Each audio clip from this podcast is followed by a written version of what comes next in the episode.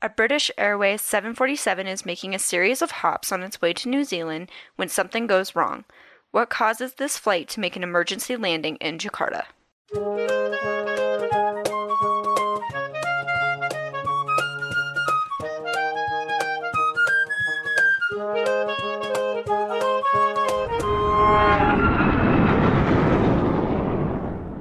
Welcome back to the Hard Landings Podcast, everybody. I'm Nick. I'm Miranda. And I'm Christy. And today we have...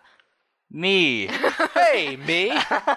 This is Leo, my youngest brother.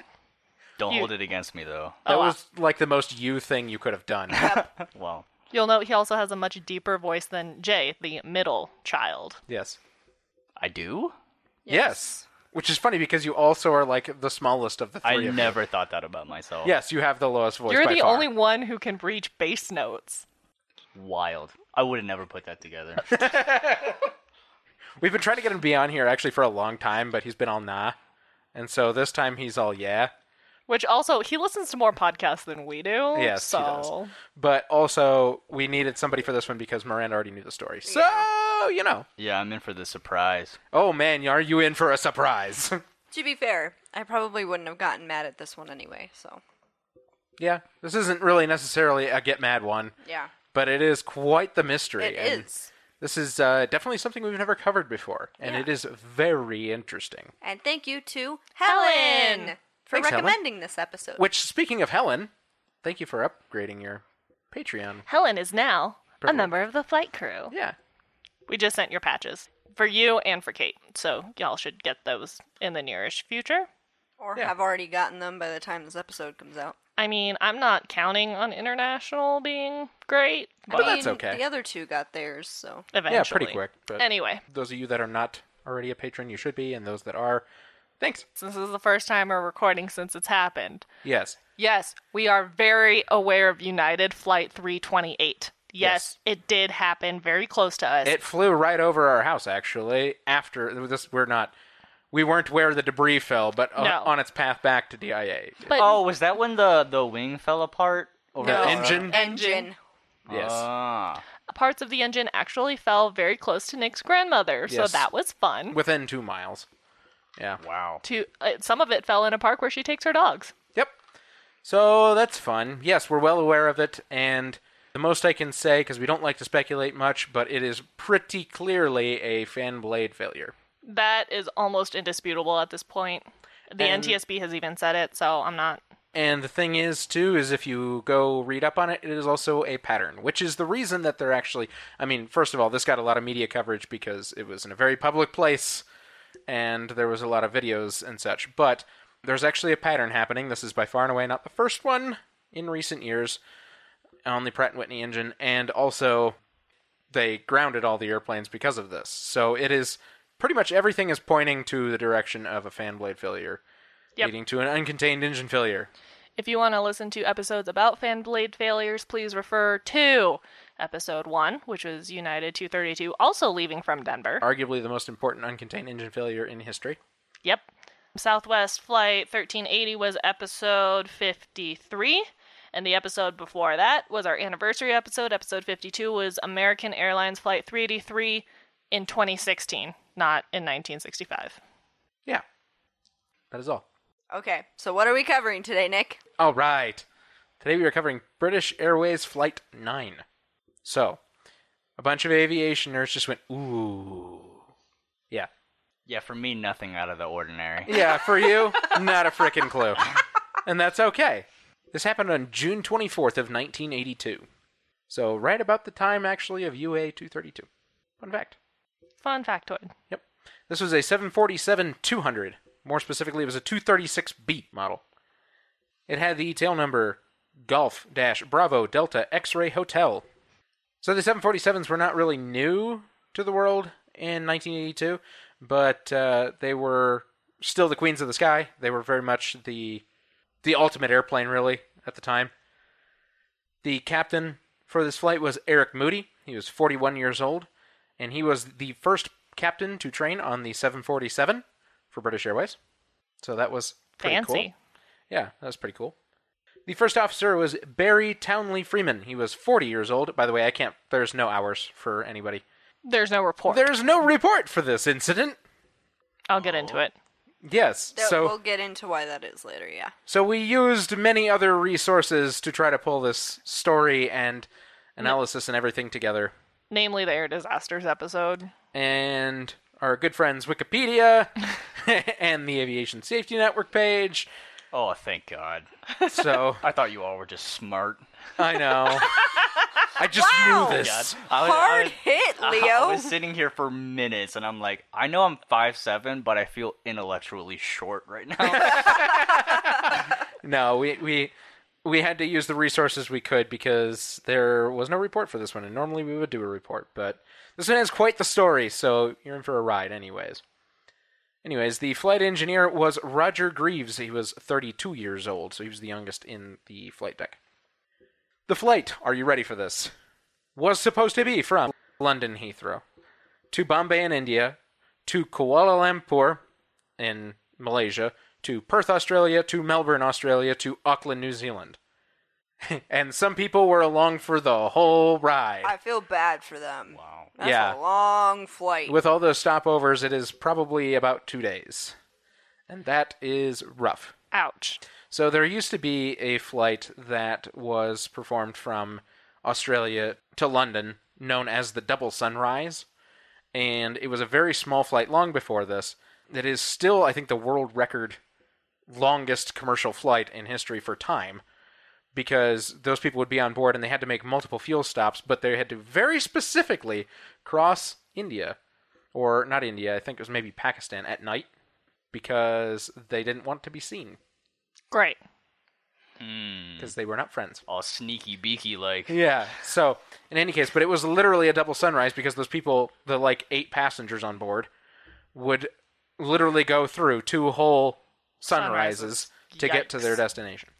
For the record, yes, this flight number is still used. You may or may not have been on it. It currently fi- flies from London Heathrow to Bangkok.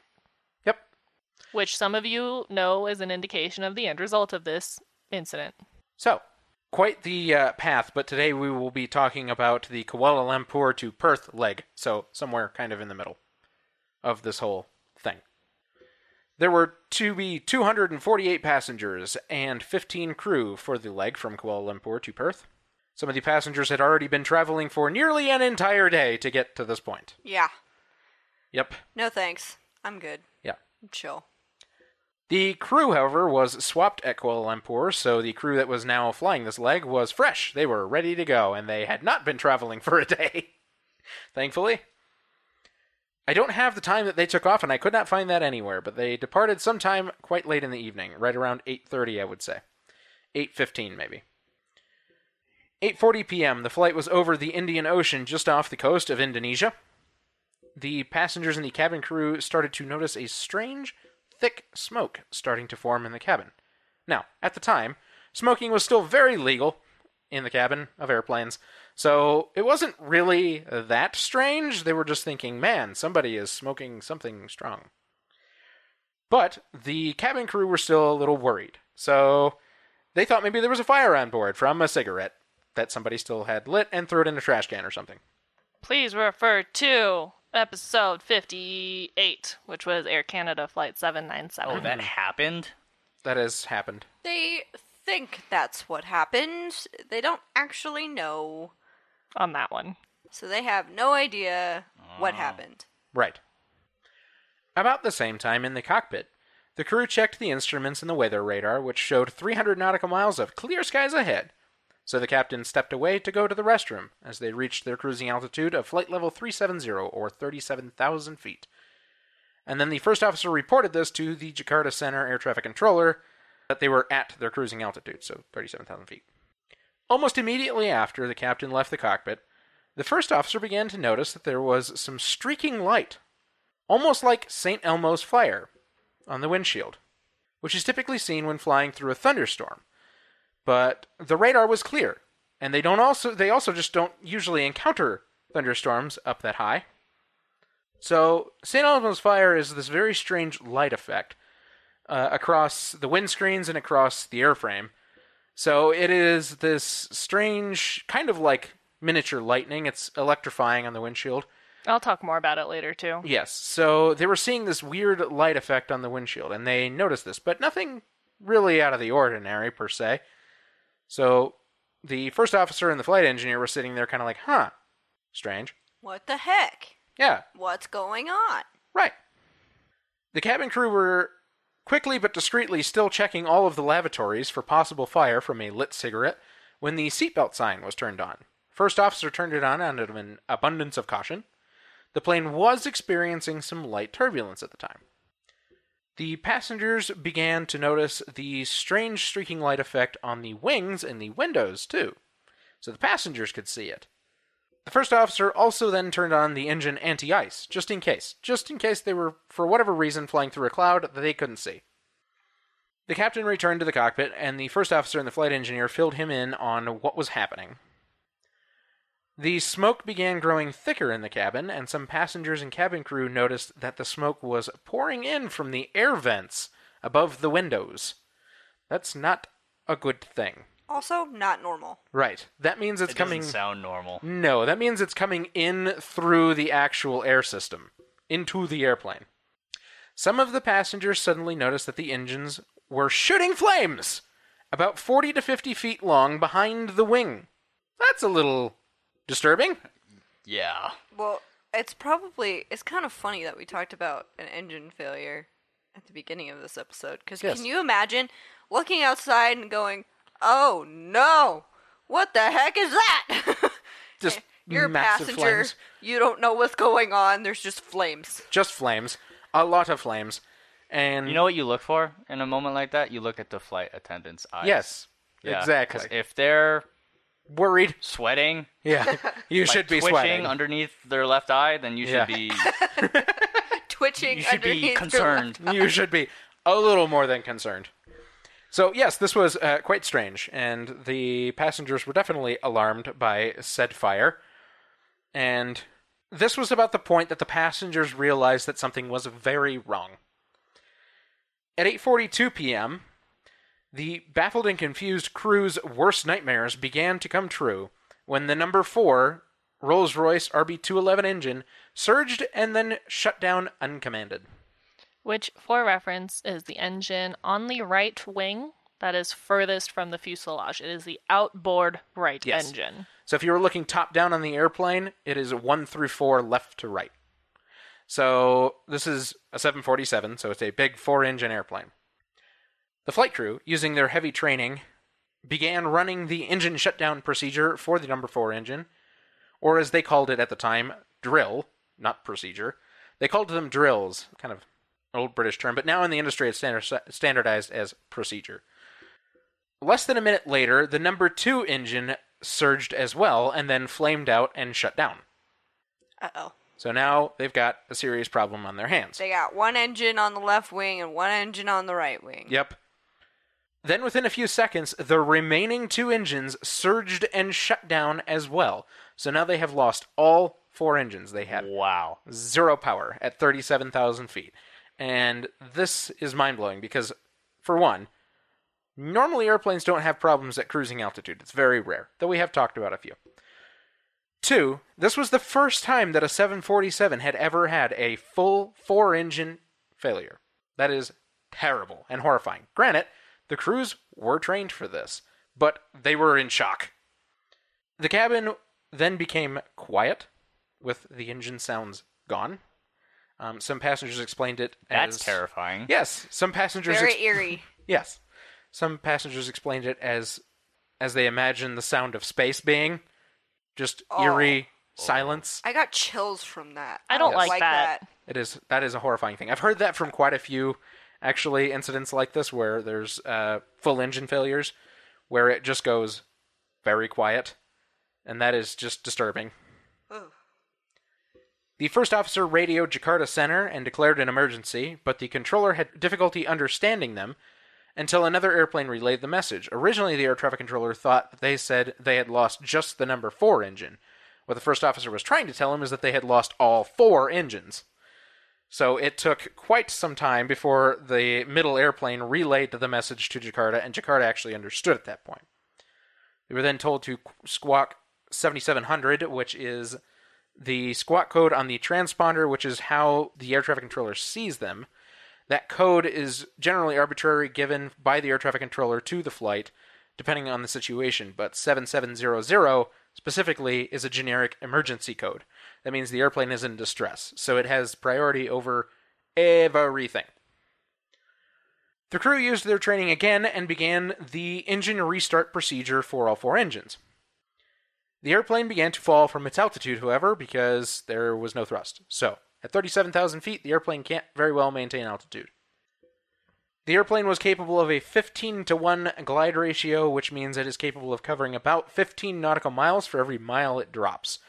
So, that's a pretty good distance in reality. They determined it was about ninety-one miles, and they had about twenty-three minutes of time before they would strike the water. The engine restart procedure did not work, however. The captain began turning back toward Jakarta, as it was the closest airport to them. The captain reported to the air traffic controller that they were turning back, and the controller said that they could not see the flight on their radar, which was quite dangerous because you don't know if the flight could be crossing through other airplanes' flight paths. You don't know if they could be approaching an object very rapidly. Mind you, this is before ground proximity warning systems were really super implemented. A thing, yeah. They were a thing, but not quite at... A thing. Th- yeah, quite they were not at thing, the level. But not a thing. And especially we're talking about a seven forty-seven two hundred, which even then, it, it wasn't necessarily old, but the technology wasn't what was coming. The crew continued to try the restart procedure for the engines, using an abbreviated version to try to save some time between their attempts. Nobody had any idea why all these things were happening, why they were seeing strange light on the windows, and why the engines flamed out, and why they were falling from the sky. All of this was just... had everybody in shock. The aircraft had to be in a certain speed range for the restart procedure to work, so the crew had to keep it, I think it was between, what was it, two ninety and three ten knots, so pretty fast. But this was in order to keep the, basically, the engines windmilling enough that a restart that procedure would actually it, yeah. kick-start the engine. The captain tried to keep it in that range, but after a discussion with the first officer, they both realized that their airspeed indicators were fifty knots separated. So one side... fifty, five zero. Five zero. Whoa. So one, so the captain's airspeed indicator was indicating significantly higher than the first officer's airspeed indicator. Oops. Flip a coin? Pretty guess which one? That's kind of where they were at. At this point, the captain began oscillating the airplane up and down, attempting to get the correct speed blindly, basically. So he's like one hundred knots this way and one hundred knots that way. We'll hit it somehow, right? Yes, it's like trying to thread a needle. They were trying to find that exact spot where the airplane would restart. Wow. This added to the chaos for the passengers, as that oscillating maneuver definitely could make you sick, and when you're just... in all of this shock from the engine shutting down and smoke in the cabin, this is just not great. You're like not having a good time. Not having a good time. And also you're no going one up likes and a, down. At all. No one likes a silent roller coaster, by the way. Yeah, Nobody no. likes a silent roller coaster. It sounds terrible. It that is pretty horrible. horrible. It is pretty uh. horrible. Suddenly, as the plane crossed through twenty-six thousand feet, the crew received a cabin altitude alert, which alerts the crew that the cabin pressure was above ten thousand feet. So...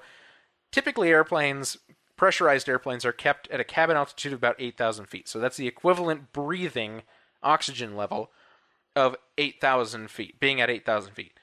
So that's just breathing altitude. So once it gets to that ten thousand foot mark, the alerts usually go off, and this is still standard.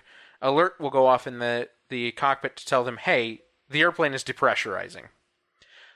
This kind of makes sense because the airplanes are pressurized by the engines. Once you have no engines, no longer do you have a pressurized cabin. Right. So it's slowly losing pressure. The captain donned his oxygen mask and began diving for twenty thousand feet to try to be in a safe zone for breathing. The first officer's oxygen mask, however, separated from the hose when he pulled it down from above his head. Oops. Yep. The oxygen masks in the cabin for the passengers then deployed, which frightened the passengers, of course. So much like everything else. Yeah, nothing can induce a panic in hundreds of people than the masks coming down yes. at a plane. Well, the masks came down, and the airplane is now diving much faster than normal, and it's full of smoke, and the engines aren't working. Yeah, so, so you just saw the engines go out. There's smoke entering the cap or the cabin. You see that the engines aren't working. It's very quiet. You're going up and down, and then the masks fall down. Yes. The and plane isn't silent anymore. yeah. Not no. anymore. Well, There's and, some screams. And the whole time, the flight attendants to this point had been like, oh, no, it's just a technical issue. And now they're like, well, I don't know what to tell you, folks. kind of. Kind of, yes. Yeah. Which, by the way, by this time, the passengers had not heard anything over the P A system from the crew about what was happening, be it the cabin crew or the flight crew. To be fair, no one really knew what was happening. Pretty much. Many of the passengers began to expect the worst and donned their life jackets and their oxygen masks and then wrote notes to their loved ones on whatever they could find. Terrifying. It's, yes, horrifying. Wow. Yes. The lead cabin attendant attempted to talk to the passengers through the P A system, but the system was not working. Thick smoke and low oxygen in the cabin had the passengers coughing and choking, but the masks did seem to help to some effect because they were oxygen actually flowing into their lungs. The lead cabin attendant finally retrieved a bullhorn and began talking to the passengers once they had their masks on to try to reassure them, lying in the process, saying, "This is some technical difficulties. We're going to try to get through this." The first officer finally got his oxygen mask fixed on his own and donned it. The crew continued to perform the restart procedure over and over with no success. As the plane neared Jakarta, they were flying over the island again, but the captain knew that in order to get to the airport, they would have to clear a mountain range that was about eleven thousand feet high. The captain also knew that without all of the engines restarted, they wouldn't make it. They decided that if they did not get the engines restarted by the time they got down to twelve thousand feet, that they would turn back to sea and prepare to ditch the airplane into the ocean in the dark. Yeah, but it's probably better doing that than hitting a mountain. Yes. Arguably, yes. The captain finally addressed the cabin. Arguably. Which did work. I wouldn't I mean, take my chances. I mean, yeah, generally better. The captain finally addressed the cabin, which did work, stating that all four of their engines had stopped, in his words, and they were trying to get them started again, and that he hoped that they weren't too distressed. I'm sorry. It is far too late to be saying that. You should have said that before the plane started going up and well. down. Yeah, I hope you're okay. I, I hope you're. I hope. You're not too much of a freaking out right now. Yeah. Yeah. Meanwhile, there's fifty people in the back writing love notes to their families with writer's block. Pretty much, yeah. yeah. What do I say? Pretty much. So this is about sixteen minutes after everything started. At eight fifty-six p.m., as the plane reached about thirteen thousand five hundred feet, nearing their turnaround altitude, the light streaks had cleared from the windows, and the number four engine suddenly roared back to life. What a frickin' miracle. Ta-da! The crew and the passengers were enamored, but the captain knew that it wasn't enough to keep the airplane from striking the mountains in front of them. They would still need more thrust. Luckily, a few moments later, the number three engine roared back to life as well, followed shortly by the other two engines. Suddenly they had all four engines back. What? That is insane. How? Almost unheard of that you would lose all four, and even more unheard of that you would get all four back. Now the crew knew that they would be able to make it. This was an enormous relief, needless to say. Can you imagine? You're, you're trying to restart, restart, restart, restart, and then they finally come on. You're like, we're not dying today. I mean, they were literally probably about thirty seconds from turning around and heading back out to sea. Yeah. What a friggin' miracle. Wow.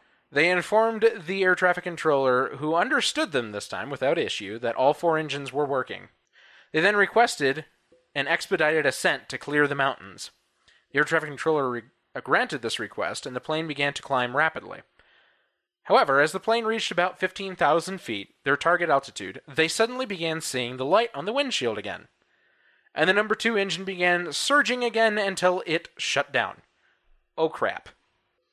The captain throttled back, and they immediately began descending back to twelve thousand feet, where they then held altitude.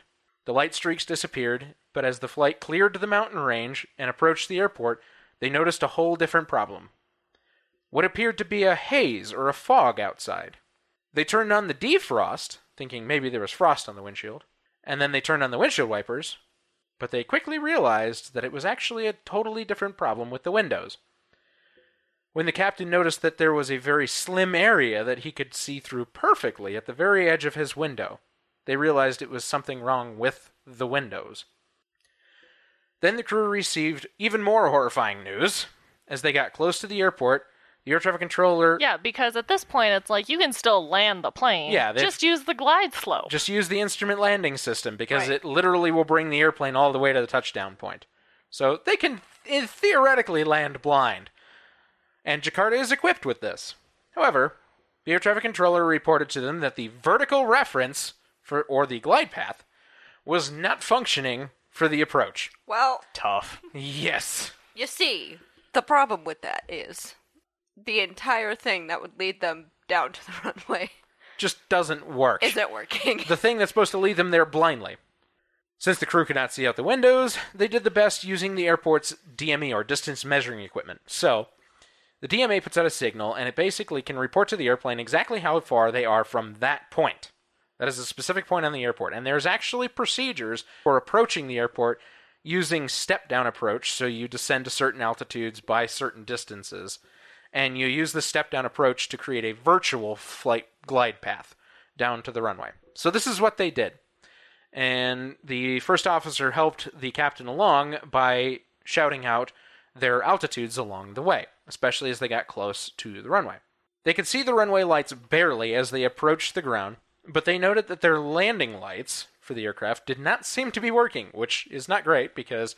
you can't see out the windows hardly at all as it is, and then you also have no light to make sure you're not going to hit anything or that you're actually going the right direction. Suddenly, the airplane touched down on the runway at Jakarta, and they slowed the airplane to a stop. What a miracle. I mean, seriously, the odds were completely stacked against yeah. them, and they managed to bring this airplane to a stop on the runway at Jakarta blindly. Without the landing lights and with the strange opaque windscreen issue, they were unable to taxi the airplane, so they had to shut down and deplane everybody there on the runway. When the crew exited the airplane, they were shocked at what they saw.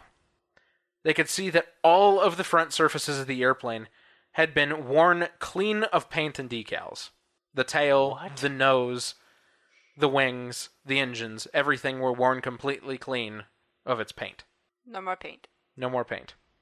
However, miraculously, through all of this chaos, everyone survived without injury, which is just insane. I Those mean... passengers are like, we didn't die today. I mean, how many things did they go through in that situation, and they managed to come out in literally a one in a trillion chance? I think the yeah. hardest part of that is that random glimmer of hope when all four turned on. Yes. Randomly. And then that, oh crap, we're all going to die moment again when one engine starts shutting down and they're seeing yeah. lights on the window again. Yeah, and then it's right back to chaos. Yes. It's a literal roller coaster. They're going up and down. Yep. Their hopes are up and down. Yeah, exactly. Okay. We're so we're going to break here this time. Ryan Reynolds here from Mint Mobile. With the price of just about everything going up during inflation, we thought we'd bring our prices down. So to help us, we brought in a reverse auctioneer, which is apparently a thing. Mint Mobile Unlimited Premium Wireless. Ready to get thirty, thirty, ready to get thirty, ready to get twenty, twenty, twenty, ready to get twenty, twenty, ready to get fifteen, fifteen, fifteen, fifteen, just fifteen bucks a month? Sold! Give it a try at mintmobile.com slash switch. forty-five dollars up front for three months plus taxes and fees. Promo rate for new customers for limited time. Unlimited more than forty gigabytes per month. Slows full terms at mint mobile dot com. All right. So, as Nick mentioned, when the plane landed, there were some really weird things. The windshield of the cockpit was heavily scratched, so much so that that's why they couldn't see when they were landing. Yep. I mean, yeah, since also the paint was completely gone from the outside. Oh, wait, so the fog was the windshield just being scratched The windshield out? Yeah. was yeah. completely scratched. Wow. The wings, the nose, the tail, pretty much any leading edge was stripped of paint and looked like it had been sandblasted. Oddly enough, we couldn't find anything about an official government-backed investigation, but the manufacturer of the engines, Rolls-Royce, did an investigation. And it pretty much told the entire story. Yep. As they took apart the engines, they found sand, rock, and dust, all very finely ground, it seemed. And it's at about that point that they realized what the heck had happened, and it was something that had never happened before. The substance that had choked the engines was volcanic ash. What? Yep. Mount Galunggung is a volcano one hundred sixty kilometers southeast of Jakarta and had been erupting on and off for the th- last three months prior to the incident and had restarted its vomitous nature the evening of the incident. Winds had pushed the ash cloud directly into the flight path. Because of how dry of a substance it is, you know, hot, can't retain moisture, it actually produced a weather phenomenon called Saint Elmo's Fire, which is a luminous plasma that occurs when there's a strong electric field in the atmosphere. In this case, with the ash in the dry atmosphere, it supercharged the air and caused the light that everyone had seen outside the plane. Such a phenomenon is usually a sign of imminent lightning, you know, when you have that prickly feeling in the air during a dry lightning storm. This same electric field is also what caused the disruption and interference with the radio. But how did it cause the engines to shut down on the mechanical level? Well, an engine works by sucking in air, pressurizing it, adding fuel, and combusting it out the back to produce thrust. The combustion part is around thirty-six hundred degrees Fahrenheit or two thousand degrees Celsius, and the men- melting temperature of ash is more like twenty-five hundred degrees Fahrenheit or thirteen to fourteen hundred degrees Celsius. So the ash actually became a liquid molten goo. I'm not sure if it's lava. I'm not a geologist, don't quote me on this. So the engine got choked and it had too much fuel and not enough oxygen, so flames started erupting from the back in long streams before eventually shutting down. But once the gooey substance had time to cool off, it became brittle and just broke off the engine parts, allowing the engines to restart. Which is so incredible. Really is. This is wild. And that's all I got. Yeah. That's pretty much the whole of what happened. The whole reason they didn't produce a report for this accident was because nobody was hurt, and the airplane, here's the incredible part, returned to service. Not only did it return to service, it flew a very long time. The airplane wasn't retired until two thousand four. Wow. Jeez. It flew with several more airlines between British Airways and its retirement. So there was really no need to really produce a report on this, although I could argue the opposite because of... Well, and we've covered reports of things where no one died, airplane returned to service. I yes. don't know what was the determining factor that said, hey, we don't need to do an investigation. I mean, arguably to me, this is one of the craziest incidents we've ever covered where the odds were so stacked against them like nothing else we've even talked about, and yet they made it completely unscathed. Yeah. I mean, you're talking about an incredible crew and a phenomenal airplane that put them back on the ground in the worst kind of situation. So it's really unbelievable, and to me, yes, they should have had a report. Also, be it that this was really the first time anything like this had happened in the aviation industry, this is a key learning moment for aviation. Yeah, wouldn't a report on this set precedents? Yes, absolutely. And this still ended up being a very, very, very well-known high-key incident anyways. And I it mean, did become a learning experience. It did become a learning experience all on its own, just purely out of being so insane. So that's why, really, ultimately, there should have been a report, but there wasn't. So that's where I come in. Okay. So we're going to talk a little bit about what happened afterward, even though there's no report. Right. So I'm just going to read directly from this Wikipedia page, because I don't think I could word this any better than how they worded it on here. If you want to look it up, it'll be on the website, but volcanic ash and aviation safety. Plumes of volcanic ash near active volcanoes are a flight safety hazard. No, nah, really. To be fair, I would not have known that. I mean, yes. Well, they didn't, so. They sure didn't. Especially for night flights, which this was. Volcanic ash is hard and abrasive and can quickly cause significant wear to propellers and turbo compressor blades, and scratch cockpit windows, impairing visibility.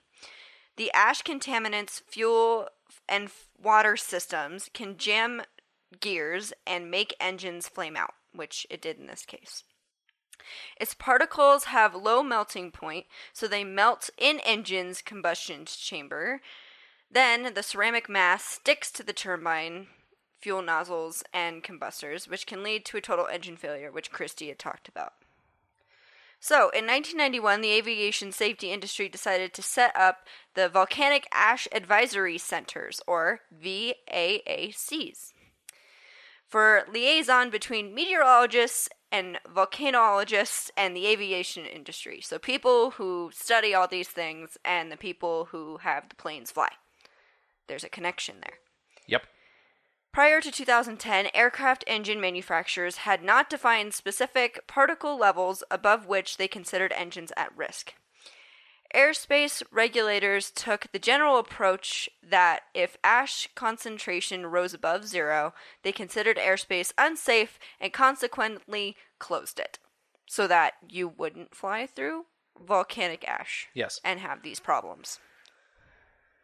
The cost of air travel disruption in Europe after the volcanic eruption in two thousand ten forced aircraft manufacturers to specify limits on how much ash they considered acceptable for a jet engine to ingest without damage.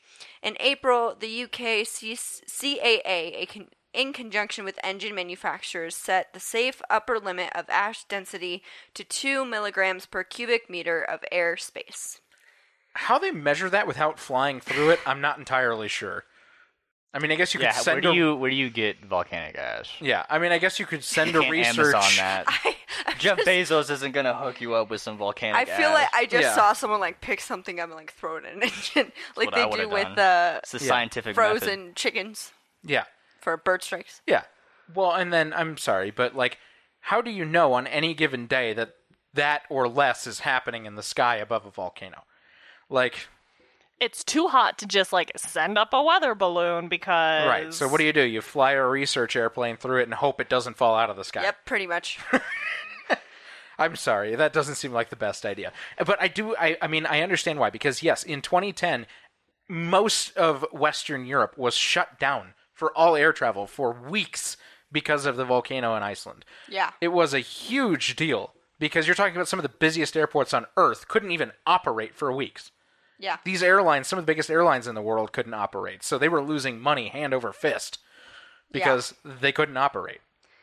Tough. From May yeah. twenty ten, the C A A revised the safe limit upwards to four milligrams per cubic meter of airspace. So they raised it to four hmm. milligrams.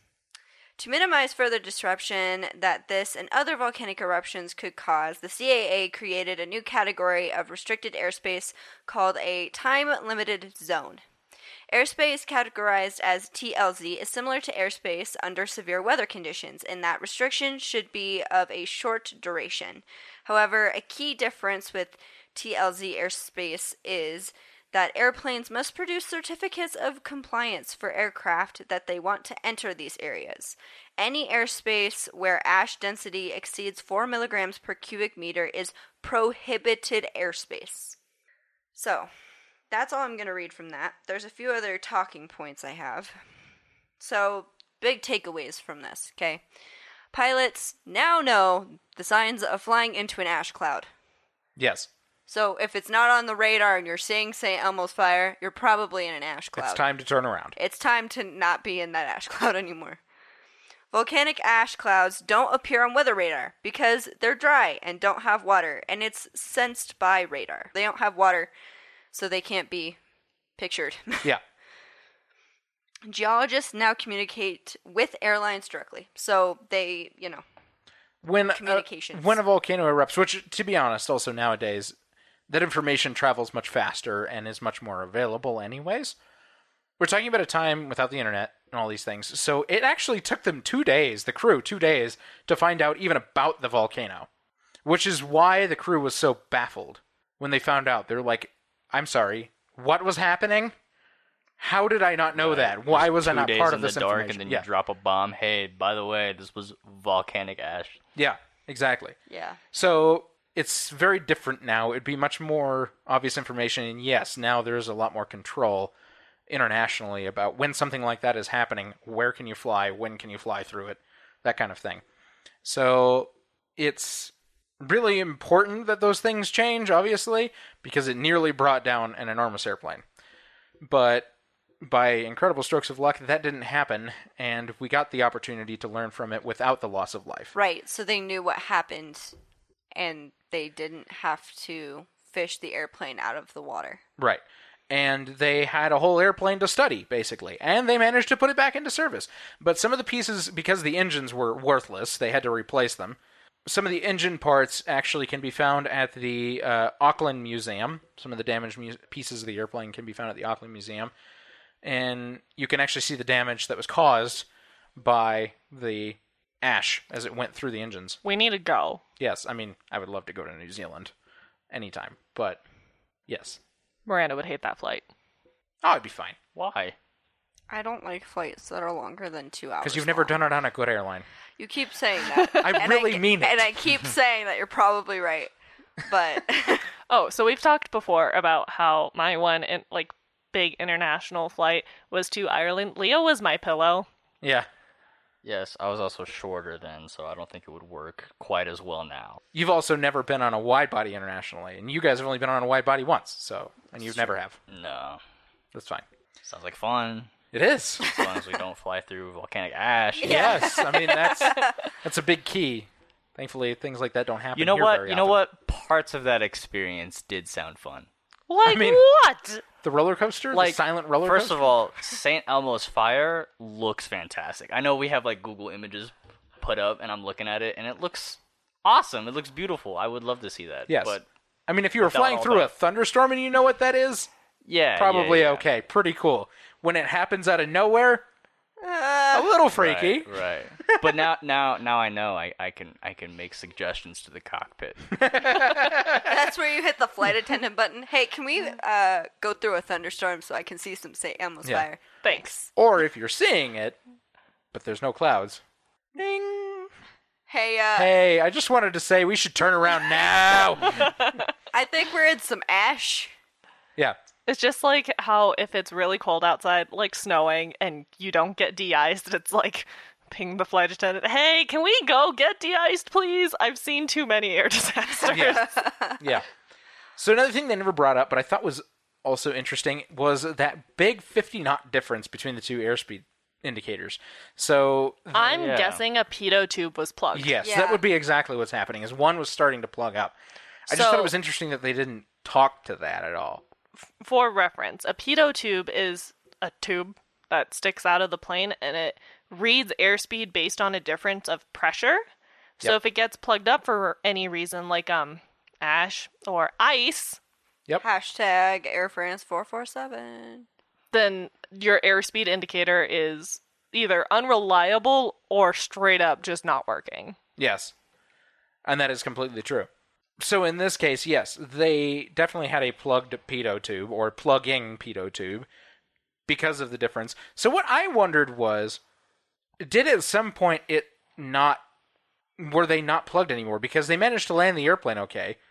What speed did they use for that? I have no idea. So I would love to know more about that, and there's probably more. I know there's a book on this that was written, and I would be actually really interested to read it. We actually didn't even know we were covering this flight till yesterday, and we're like, shit. Yeah, so I'd love to read the book, and I'd love to see a little bit more about this. I really wish there was a report on this, just so we could have some more detailed information, but yeah, it is pretty crazy. And the crew, as well as a lot of the passengers, have actually been very open about the experience, obviously, since they survived. One of the passengers, Betty Tootel, or Tootle? Doodles. I don't know. I don't know. She wrote a book about the accident entitled All Four Engines Have Failed. You know, pretty on the nose right there. Yep. And had actually managed to trace more, about two hundred of the two hundred forty-seven passengers for interviews. Yeah, wow. That's incredible. I mean, really, most of them have been pretty open about it because it's an incredible experience. And she married a fellow passenger. Also incredible. So... Well, would you look at that? He was seated in the row in front of her. She later noted, quote, the twenty-eighth of December two thousand six marks the start of the our fourteenth year of honeymoon, and on the twenty-fourth of June two thousand seven, many passengers and crew will no doubt gather to celebrate the twenty-fifth anniversary of our mid-air adventure, end quote. They do get together. Call it. I know. They do get together every year to celebrate the anniversary. I think. Why? Dude, I don't know. Because they, they survived. Die? Yeah. um, because they survived. They're like, look, we didn't die, guys. In the Air Disasters episode, they talked about like forming a group called like the Gliders of Galunggung or something like that, and that they were all like immediately members, all of the passengers. Yeah. So yes, they they did such a thing, but also very important actually is the crew received many commendations and awards because of their actions. Okay. Again, deserved. reading. Uh, yeah, again, Very. reading from the Wikipedia. The crew received various awards, including the Queen's Commendation for Valuable Service in the Air from Captain Moody, and medals from the British Airline Pilots Association. Uh, the engineless flight was entered in the Guinness Book of w- World Records as the longest glide in a non-purpose-built aircraft, but this record was later broken by Air Canada Flight one forty-three in nineteen eighty-three. Some of you uh, might know that. It is in our schedule. It is. It is called the uh, Gimli, Gimli Glider. Glider. We'll get there one day. It's in May. It's a very, very famous incident. A obviously, lot of aviators it, know very uh, much about it. Obviously, it glided. To Gimli. And then it was broken again in two thousand one by Air Transat Flight two thirty-six. Yikes. Also Canadian. Same cause, too. Gosh, get it together, Canada. We'll talk about that someday. All right, well... That was British Airways Flight nine. Yeah. Thanks for listening, everybody. To this crazy story. I know this won't be the longest episode there is, but man, was that a roller coaster ride. Wild. It was yeah. wild. Yeah. Thanks for joining us, E L. Of course. All right. Have a great week. Stay safe, stay healthy, and we'll catch you all next week. Keep, Keep your airspeed up. up. Please like and follow us on Facebook and Instagram at Hard Landings Podcast and on Twitter at Hard Landings Pod. Subscribe and leave a five-star review on the platform you are using to listen. If you would like to see photos and sources for this episode, please visit us at hard landings podcast dot com, where you can also leave us feedback and ask questions. This episode was researched and written by all three of us. Our theme song was written by Miranda and performed by all three of us, plus Leo. And our logo is by Naomi from Not a Monster, Not a Boogeyman. Thanks for listening. Catch you next time.